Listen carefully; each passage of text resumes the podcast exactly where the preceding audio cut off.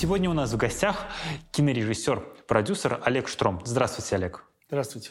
Да, мы хотим поговорить сегодня как раз-таки о кино, которое нацелено на патриотическое воспитание молодежи. И как раз-таки вот даже ваш фильм «Нахимовцы», он как раз про молодых людей, которые хотят стать офицерами. Вот э, расскажите, пожалуйста, про то, как вы создавали эту картину.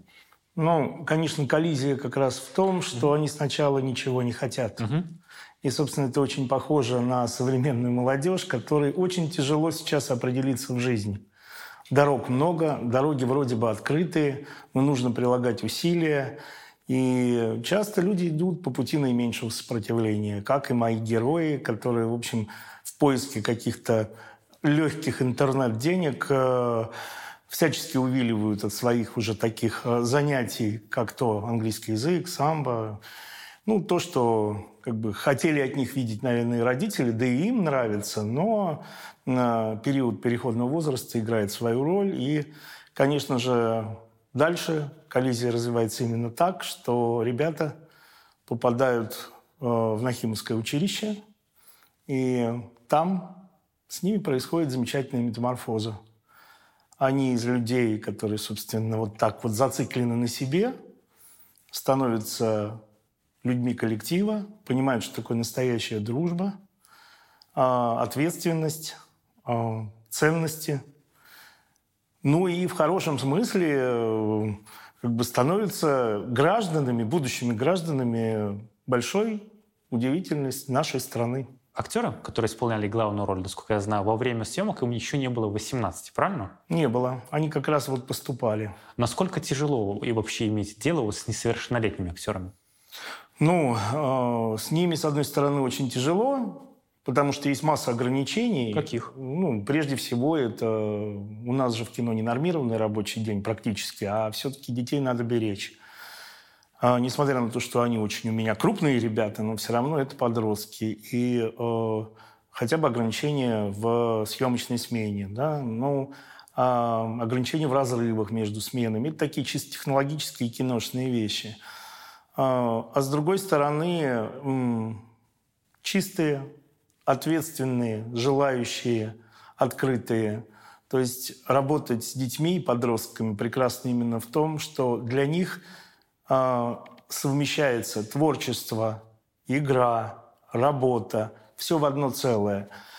И, конечно же, когда человек делает это первый раз, особенно как мои герои, э, подставить им вот руку помощи и научить провести по этому пути – сделать так, чтобы у них все сложилось, это особо ценно и приятно. И я могу сказать, что результат ну, для меня просто прекрасен. Один из моих близнецов сейчас учится на режиссера, а второй на актера.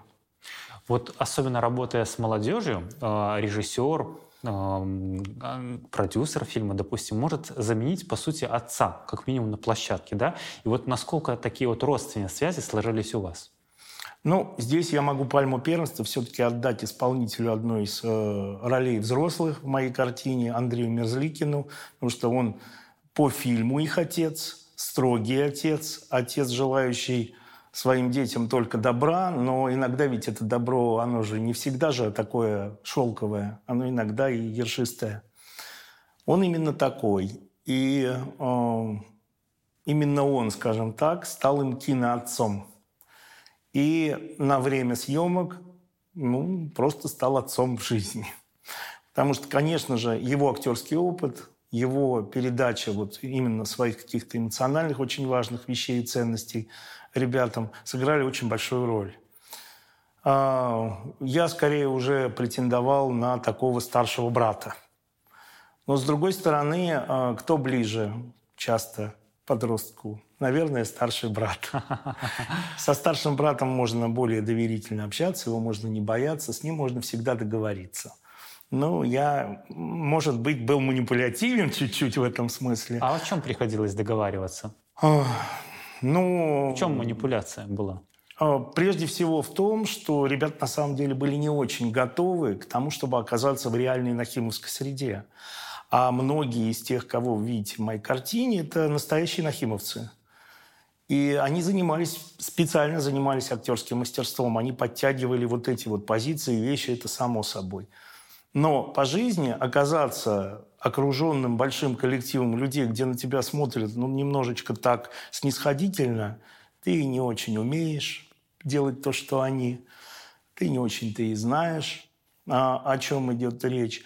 И здесь, конечно, ну, где-то я даже специально немножко их сталкивал поначалу, чтобы у них возникал вот этот самый очень творческий и хороший завод. И сейчас я знаю, что они переписываются и дружат с настоящими нахимовцами. Это тоже дорогого стоит. То есть поначалу они просто над ними ржали, а сейчас они считают, ну, что ребята классно изобразили их жизнь на экране. Они их уважают и ценят, и считают своими друзьями. Вот как вы считаете, что самое важное э, в игре актера, чтобы зритель поверил?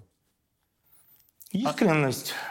Безусловно, это искренность, и, безусловно, это, э, ну вот, знаете как, э, самое страшное быть успокоенным. Вот человек не должен успокаиваться, он не должен это и для взрослых артистов то же самое, и для юных. То есть стремиться к большему вы имеете в виду? Всегда. Всегда идти и развиваться, учиться, постигать новое. Мне довелось работать э, с великими мастерами советского и российского кино. Ну, например, у меня есть одна из работ с Арменом Борисовичем Чагарханяном, который меня поражал именно тем, что, обладая, наверное, рекордным количеством ролей в кино, он все равно ко всем окружающим, ко всей группе – всегда относился именно так. Он всегда тестировал то, что он делает. Он где-то снисходительно, называя сыночка, но всегда спрашивал, советовался, и никогда не было такого «я мастер, я все знаю». Сейчас молодые артисты, часто играя одну и ту же роль, приходят на площадку. Во всех фильмах они очень похожи, эти роли. Но они считают, что вот именно они являются настоящими звездами. По мне, так настоящий звездный человек, он не очень об этом думает. Он просто признан зрителями за то, что он неравнодушен к себе, к своей профессии и к тому, что он с этого самого полотна, чистого белого полотна экрана несет в мир. А чему лично вы научились у своих э, ребят, актеров? Ой, я, ну, насчет актеров я не могу сказать, что я учился у них как у актеров. Как у людей, да. У людей, да. А, ну, я просто в какой-то момент снова погрузился в то время, когда мне было 14-15 лет. И произошло это, потому что я наблюдал за их взаимоотношениями. Их же всегда двое, они же близнецы. А, и с ними выстраивать отношения тоже приходилось всегда с двумя. И они даже по поводу меня шутили иногда. Такое тоже было. А, и мне важно было вот эту молодую энергию, вот это вот желание и в себе вспомнить, и делать это также задорно, в тех традициях, на которых я вырос. Я не стесняюсь сказать, что я сделал фильм э, в традициях хорошего детского советского кино. Фильм, наверное, по сюжету может быть схож с такими фильмами, как «Кортик» или «Бронзовая птица», другие приключенческие картины. А, просто время изменилось, а люди нет – их ценности также важны сегодня, их отношения такие же, проблемы такие же, особенно в юном возрасте.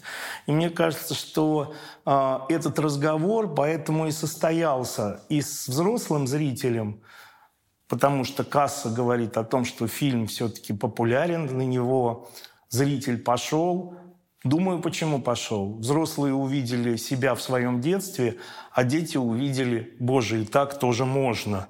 Мы же все время за компьютерами сидим, а оказывается, можно не только сидеть друг напротив друга и посылать друг другу смс а общаться, спорить, любить, где-то подраться, где-то доказать свою правоту. Других категорий для меня лично нет в этой работе. Вот а где вы, в принципе, отбираете э, актеров как раз-таки в свои картины? То есть особенно именно детей, вот если мы говорим про это, это какие-то детские театральные студии, то есть или у вас есть определенный пул знакомых? Конечно же, мы всегда желаем, чтобы ребенок был подготовлен. Но не всегда театральная студия совпадает с тем, что требуется в кино. Я всем ребятам всегда говорю, ребят, вот вы если там в театральных студиях занимаетесь, вы правильно занимаетесь, но вы поставлены, ваши способности раскрыты для зала. А зал это много людей, которые смотрят вот это действие в течение полутора часов. А вы рассказываете историю линейно. Вы выходите на сцену, начинаете, развиваетесь, творите и заканчиваете.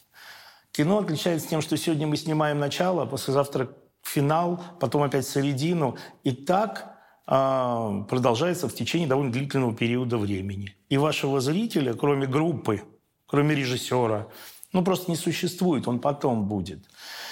И, э, конечно же, дети, подготовленные для театра, их немножечко приходится переучивать в этом смысле, потому что театр это надо там аж на 25-й ряд, а кино это разговор вот так, как мы с вами. В этом смысле не все просто. Я даже, что и в моей картине есть некая чуть-чуть, но театральность. Я не считаю, что это плохо. Это дает некий вот, ну, градус, драйв, искренность, такую действительно мощь. Но, с другой стороны, когда, конечно, ты находишь самородка, ну, который просто рожден, вот таким талантливым, удивительным, харизматичным, даешь ему те самые профессиональные установки, которые он быстро очень впитывает. Это самая большая удача. Очень многих детей, вот в мое время, когда я пришел работать на киностудию Максима Горького, это было очень давно, еще в 85 году, 1900, а, не 800, а, именно был детский отдел замечательные ассистенты ходили по улице, сейчас бы на них косо посмотрели, что им надо от детей.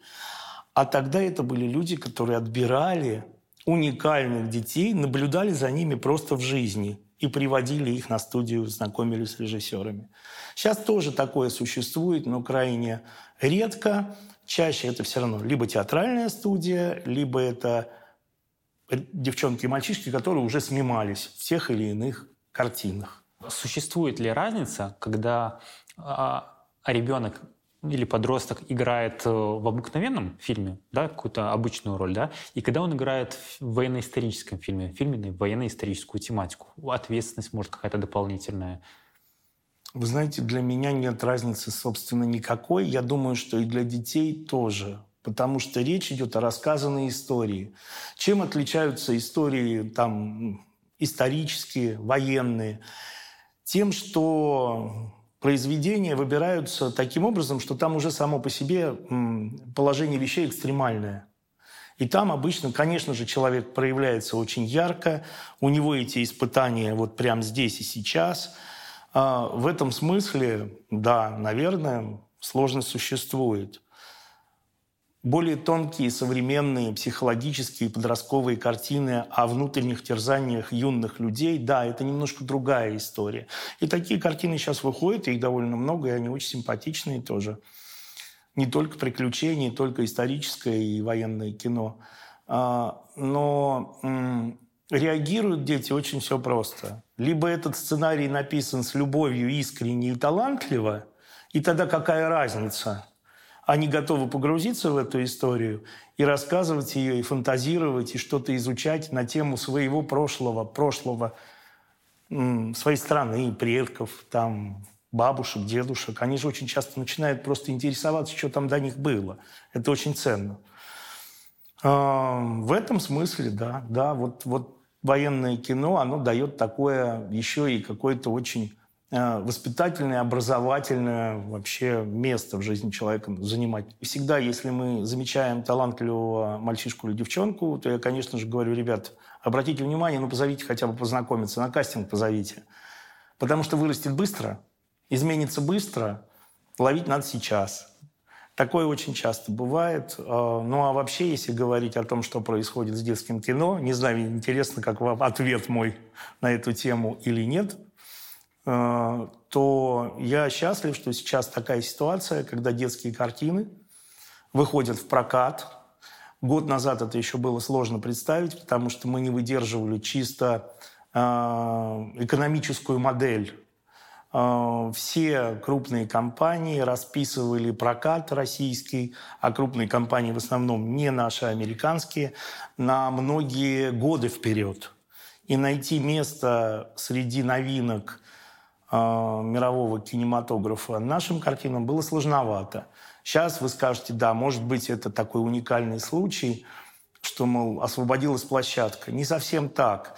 Она бы не заполнилась, если бы этого, как говорят сейчас, контента такого качества не было. А я смотрю, и российские мультфильмы выходят, и фильмы выходят, семейной, детской тематики. А, и люди наши идут в кинотеатры, смотрят их, а, и значит, у нас с вами есть будущее. Это была серия подкастов в рамках четвертого международного фестиваля «Дни военно-исторического кино».